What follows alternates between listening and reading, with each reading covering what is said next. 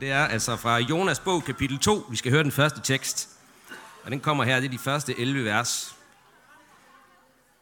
Herren befalede en stor fisk at sluge Jonas, og Jonas var i fiskens bu tre dage og tre nætter. Fra fiskens bu bad Jonas til Herren sin Gud. I min nød råbte jeg til Herren, og han svarede mig. Fra dødsrigets dyb råbte jeg om hjælp, og du hørte mig. Du havde kastet mig i dybet, i havets skød. Strømmene omgav mig.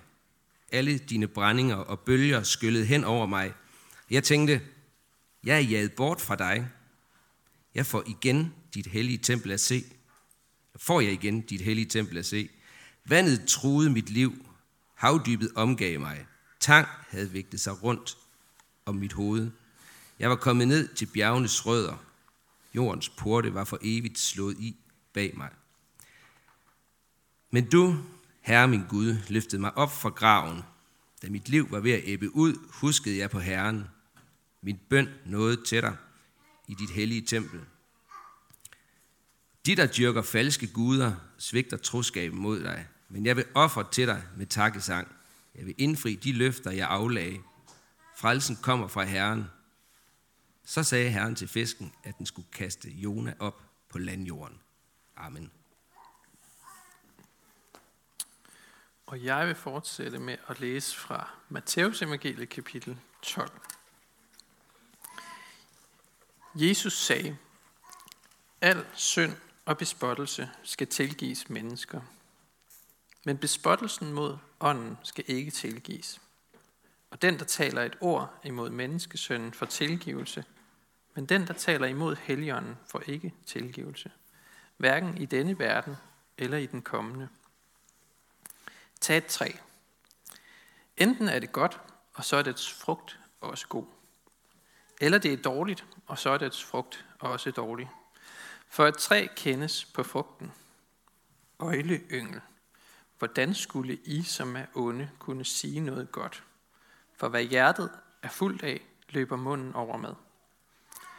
Et godt menneske tager gode ting frem af sit gode forråd, og et ondt menneske tager onde ting frem af sit onde forråd. Men jeg siger jer, på dommens dag skal mennesker aflægge regnskab for et hvert tomt ord, de har talt. På dine ord skal du frikendes, og på dine ord skal du fordømmes. Der sagde nogle af de skriftkloge og farisæerne til ham, Mester, vi vil se dig gøre et tegn. Men han svarede dem, en ond og utro slægt kræver tegn, men den skal ikke få andet tegn end profeten Jonas' tegn. For som Jonas var i buen på havdyret i tre dage og tre nætter, sådan skal menneskesønnen være i jordens skød i tre dage og tre nætter. Mænd fra Nineve skal opstå ved dommen sammen med denne slægt og fordømme den, for de omvendte sig ved Jonas' prædiken. Og se, her er mere end Jonas. Og sydens dronning skal opstå ved, dommens, Øh, ved dommen sammen med denne slægt og fordømme den, for hun kom fra jordens fjerneste egne for at lytte til Salomos visdom, og se, her er mere end Salomo. Det er Guds ord til os i dag. Lad os bede sammen. Himmelske Far, jeg beder dig om, at du må tale til os. Kom med din ånd og åbn vores ører og hjerter for, hvad du vil sige til os i dag. Amen.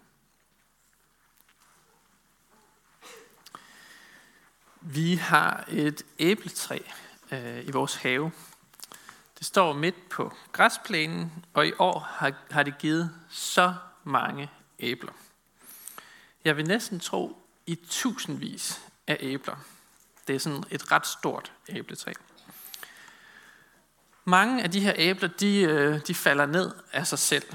Øhm, og det er sådan, at hvis jeg øh, fjerner æblerne, eller hvis jeg får en af mine børn til at gøre det, så, og slår græsplænen, så det næste dag, så ligger der faktisk næsten lige så mange æbler igen på græsplænen. Der er noget overdådigt ved Guds natur. Den overøser os med gode gaver, så vi har rigeligt til at dele ud til venner og naboer. Eller det vil sige, det gør naturen i hvert fald sommetider. Men ikke altid. For sidste år, der husker jeg, at det var et dårligt æbleår. For der var kun en håndfuld æbler på det samme træ, og de nåede knap nok at blive modne. Så det har været utroligt kontrastfyldt at se forskellen.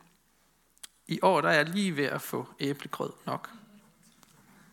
Det er derfor, at alle jer, der har været på besøg hos os, de har fået æblegrød øhm, Jesus fortæller os øh, i dagens tekst også om et frugttræ. Øhm, og han siger, at enten så er det godt at bære gode frugter, eller også er det dårligt at bære dårlige frugter. Men det er jo ikke bare træer, Jesus han taler om. Han taler faktisk om sig selv i modsætning til farisæerne, som han taler med. Jesus, han beskriver sig selv som et træ, der giver gode frugter. Og siger, fordi de sådan kritiserer ham lidt, og så siger han, I skal kende mig på mine frugter. Og her der tænker han på de ord og de gode gerninger og mirakler, som han gjorde og kom med. Og det var også det, han, han mindede Johannes Døberen om. Se, lamme går, blinde ser, døbe hører, og evangeliet forkyndes for fattige. Men ved I hvad? Farisæerne brød sig faktisk overhovedet ikke om det. De kunne ikke acceptere det. Hverken hans ord eller hans mirakler. Så de beskyldte Jesus for det første for at øh, være, øh, altså for at afvise hans ord, men de beskyldte ham også for at være i ledtog med djævlen. De sagde, at han havde han gjorde tegnene ved dæmonernes fyrste Beelzebul. Det står sådan lige umiddelbart inden den tekst, vi læste her før. Dæmonernes fyrste Beelzebul. Det lyder godt nok virkelig groft. Og det er også en grov, grov anklage imod Jesus. Det er faktisk langt over stregen. Og Jesus, han, han besvarer de her beskyldninger imod sig med et meget berømt ordsprog, som I godt kender, som lyder sådan her. Hvad hjertet er fuldt af, flyder munden over med. Det kender de fleste af os godt, tror jeg. Når vi sådan er rigtig optaget af noget, og når vi sådan virkelig brænder for et eller andet, så kan vi næsten ikke lade være med at så plapre løs om det. Og vi mener det jo faktisk i en positiv betydning. Men her, der bruger Jesus faktisk udtrykket i en negativ betydning. Ordsproget betyder her, at vi mennesker har et hjerte, der er gået i stykker. Et defekt hjerte. Og ud af det hjerte, der vælger der onde tanker, som bliver til onde ord, som bliver til synd, og som fører os væk fra Gud i sidste ende. Og det vil Jesus gerne advare os om i dag, og han vil også gerne advare farisæerne om det. Ligesom et æbletræ, siger Jesus, så er vores frugter ligesom rådne æbler.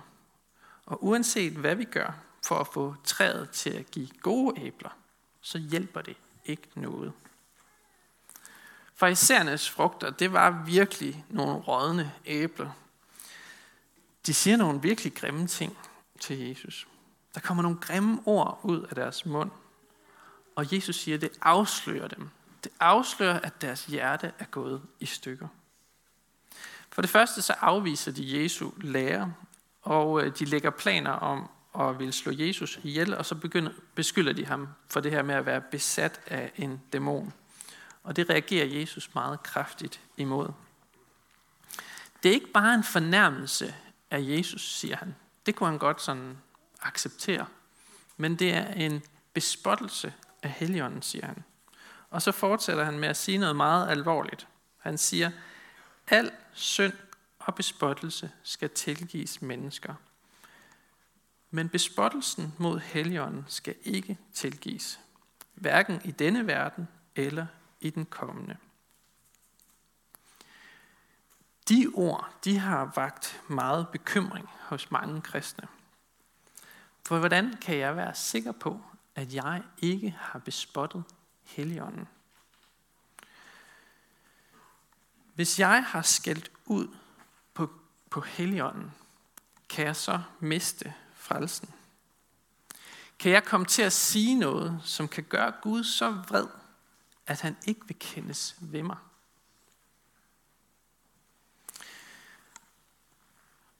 Når vi er fyldt af de spørgsmål, så er det vigtigt, at vi lytter til de første ord i det her afsnit, hvor der står, og hvor Jesus siger, al synd skal tilgives. Punktum. Al synd skal tilgives. Der er ikke nogen synd, der er for stor til, Gud, til at Gud kan tilgive den. Og det er vigtigt at holde fast i. Der er ikke en utilgivelig synd, eller et utilgiveligt ord, man kan komme og risikere at komme til at sige, og dermed miste sin frelse. Men, og der er et men, der er en ting, som Gud ikke tilgiver. Gud tilgiver ikke det menneske, der fastholder en afvisning af Helligånden. I Johannes, øh, Johannes evangelie kapitel 16, der står der, at Helligåndens opgave er at overvise os om synd, dom og retfærdighed. Hvis vi afviser Helligånden i den opgave, i den opgave med at overbevise os selv om vores syndighed, så er der ikke nogen tilgivelse. Så forbliver vi i synden, og så forbliver vi fremmede for Gud. Så kan Jesus ikke helbrede vores ødelagte hjerte. Så bliver vi under dommen. Det er den advarsel, Jesus har til os i dag. Men der er en god huskeregel øhm, i forhold til det her spørgsmål, som lyder sådan her. Hvis du er bekymret for, om du har bespottet eller afvist helligånden, så skal du ikke være bekymret, for så arbejder helligånden i dig. For her, der er Bibelen helt klar. Der er altid en vej tilbage for den, der ønsker Jesus i sit liv. For den, der kommer til mig, siger Jesus, vil jeg aldrig vise bort. Og han siger et andet sted, se, jeg står ved døren og banker på. Hører nogen mig og åbner døren, så vil jeg gå ind til ham og holde måltid med ham, og han med mig. Det skal vi holde fast i, når vi bliver bekymrede. Et eksempel på det her med at få en chance til, det møder vi i historien om Jonas. Han stikker af, og han vil længere væk fra Gud. Han har fået nok af Gud. Og han tænker, hvis jeg nu forlader Israel, så kan det være, at Gud han lader mig være. Så kan det være, at jeg kan finde en eller anden anden Gud i et andet land. Fordi det var sådan, man tænkte dengang. Men Gud han opgiver ikke Jonas. Han sender en orkan for at minde Jonas om, at han stadig er hans Gud, selvom han stikker af. Jonas han, han øh, indrømmer så over for sine rejsefælder, at han er faktisk skyld i stormen, og de kaster ham ombord. Så kan det hele også være lige meget, tænker Jonas. Så vil han hellere dø. Men der, der hvor han er allerlængst nede i mørket, i dybet, hvor han ikke kan gøre hverken fra eller til selv, der kommer Gud til ham. Og han beder en bøn. Der lyder sådan her, den hørte vi lige før. Han siger til Gud, du havde kastet mig i dybet i havets skød. Strømmene omgav mig, alle dine brændinger og bølger skyllede hen over mig. Men du, Herre, min Gud, løftede mig op fra graven. Der var altså en vej tilbage for Jonas. Og der er også en vej tilbage for dig.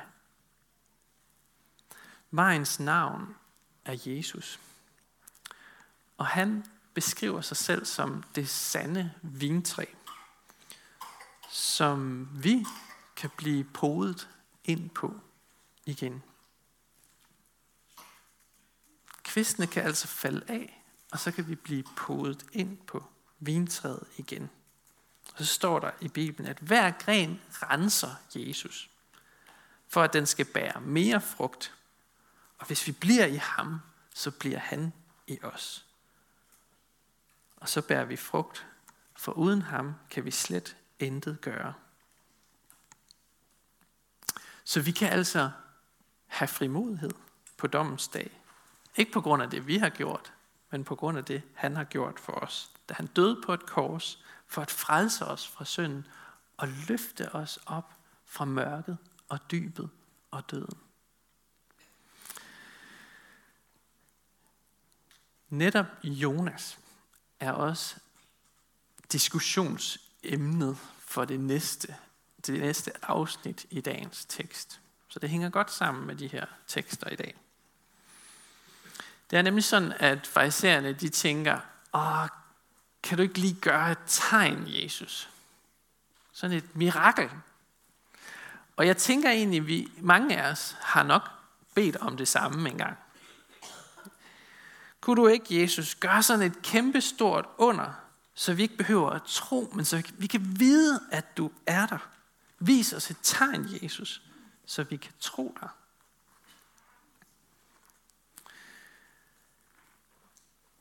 Det vil farisæerne gerne have.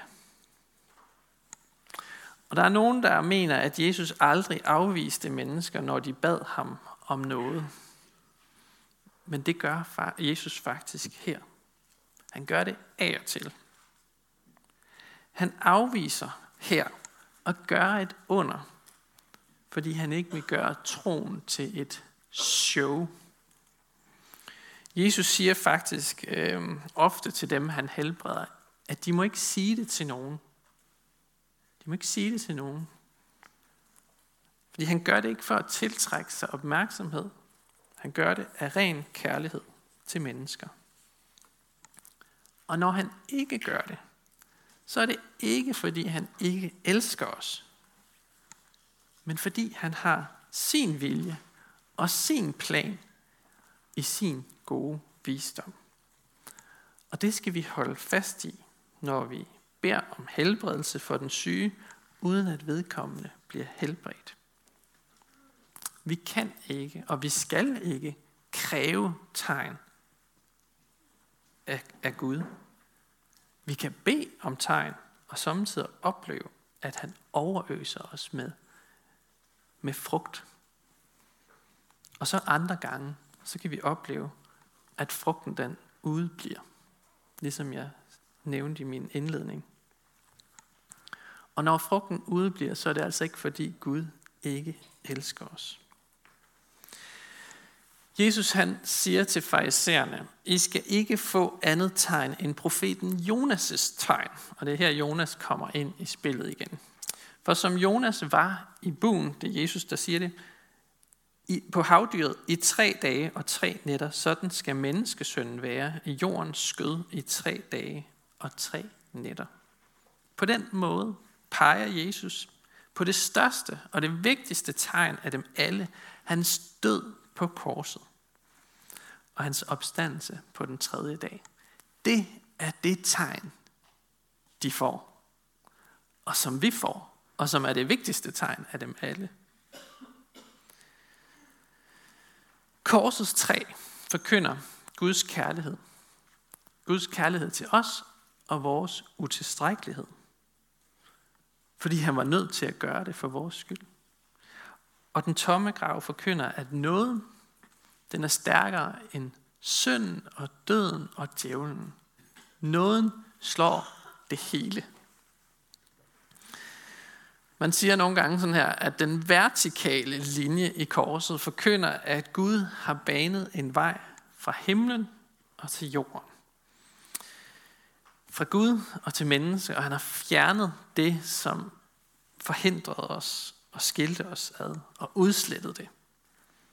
Og den horisontale linje i korset, den forkynder Guds udstrakte arme og kærlighed til denne her verden – at han ikke kun elsker dem, der elsker ham, men at han elsker selv dem, der hader ham. For mens vi endnu var fjender, blev vi forlit med Gud ved at hans søn døde. Det var det budskab, som Jonas han skulle gå til Nineve med. Forligelsens budskab. At Gud han ønskede at forlige sig med Nineves borgere. Og Jonas' bog, hvis I har læst den, den er sådan ret hurtigt læst. Den slutter sådan lidt spøjst. Øhm, og det skal I sådan lige have med her til sidst. Jonas han, øh, han bliver kastet op på stranden, og, øh, og så går han til Nineve øh, på Guds befaling, og han forkynder Guds budskab om omvendelse eller om dom. Øh, ligesom Jesus gør i dagens tekst. Og så sætter Jesus sig sådan uden for byen, op på en bakke, og så venter han. og, øh, og sådan på, hvad der sker. Og øh, spoiler alert, så, øh, så bliver han virkelig skuffet over, at Gud han ikke udsletter Nineve. Det synes han bare er for dårligt. Øhm, og mens han sidder der og venter, så lader Gud en olieplante spire frem med nogle meget store blade, så Jonas han får skygge for den brændende sol. Om natten, så, øh, så kommer der en orm, og den går i den her olieplante, og den visner. Og dagen efter, så brænder solen igen på Jonas, og han bliver sur på Gud. Hvorfor lod han først lod han ham først opleve Guds velsignelse og beskyttelse, for dernæst at blive frataget det, og få taget det væk igen. Taget den glæde dagen efter. Og det bliver han altså meget sur på Gud over, og sådan skælder ham ud. Og jeg tror, Gud han har tænkt, Jonas, Jonas, Jonas. Hvorfor kan du ikke se ironien i det her? Du er sur over, at du har mistet en skyggeplante. Du har ondt af den her plante, der, der har det skidt og ligger visten på jorden. Har jeg, din Gud, så ikke også ret til at have ondt af den her by, som er visnet, og så, hvis hjerter er gået i stykker, og som jeg har lyst til at helbrede? Jeg ved ikke, om det er gået op for Jonas, men det er det, der er på spil i hans bog at Gud, han vil virkelig gerne omvende Nineves befolkning. Det er ikke altid, vi forstår Guds veje. Nogle gange så er de urensagelige.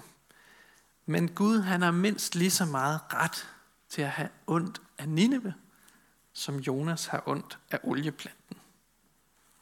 Og sommetider, så får vi Guds gaver i rigelige mængder.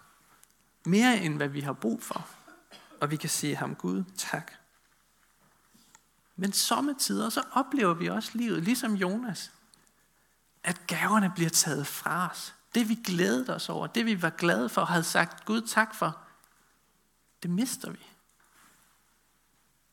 Og så kan vi godt blive sure på Gud. Og ked af det og skuffet. Og så skal vi holde fast i, at Guds veje er urensagelige. Gud har ondt af os, og han ønsker af hele hjertet, at vi skal vende om til ham. Der står et sted i Bibelen, han har tålmodighed med os, fordi han vil, at ingen skal gå fortabt, men at alle skal nå til omvendelse. Det er budskabet, der skal stå tilbage til sidst i dag. Han har tålmodighed med os, fordi han vil, at ingen skal gå fortabt, men at alle skal nå til omvendelse. Lad os bede sammen. Jesus, vi takker dig, fordi du har tålmodighed med os, fordi du vil, at ingen skal gå fortabt. Giv os i dag vores daglige brød og næring til troen. Vi beder dig om at lade din helligånd gøre sin gerning i os, så vi omvender os og tror på evangeliet. Vi takker dig for menigheden og beder dig styrke os i indbyrdes kærlighed og udruste os med nådegaver til fælles gavn og opbyggelse. Og lær os at række ud over egne behov. Vi beder dig for menighedens børn, både de fødte og de ufødte. Beskyt du dem og lad dem få lov til at vokse op i troen på dig. Vi beder dig for menighedens konfirmander og unge, for deres liv og vækst i troen. Vi beder dig for ægteskabet og dem, der lever alene. Giv os alle din kraft til at leve efter din vilje. Vi beder for Skjern by og omegn, at du, Jesus, må blive kendt, troet, elsket og efterfuldt.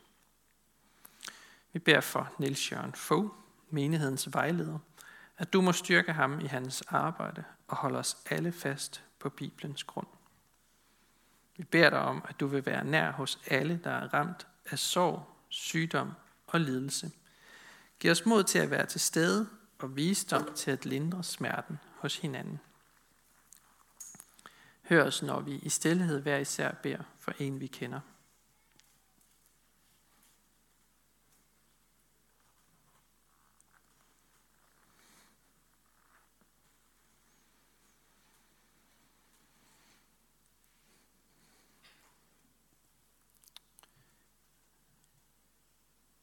Vi vil særligt bede for Kirsten Østerby, som er udsendt til Jerusalem.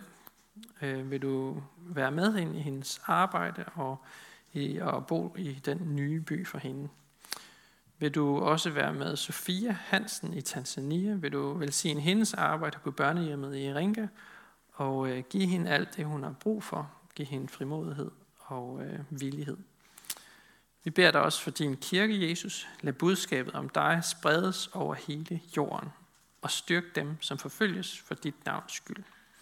Vi beder for vores folk, for alle, der er blevet betroet magt og autoritet. Hjælp dem og os til at værne hinanden mod uret, krig og vold, og kom så snart og gør alting nyt. Amen.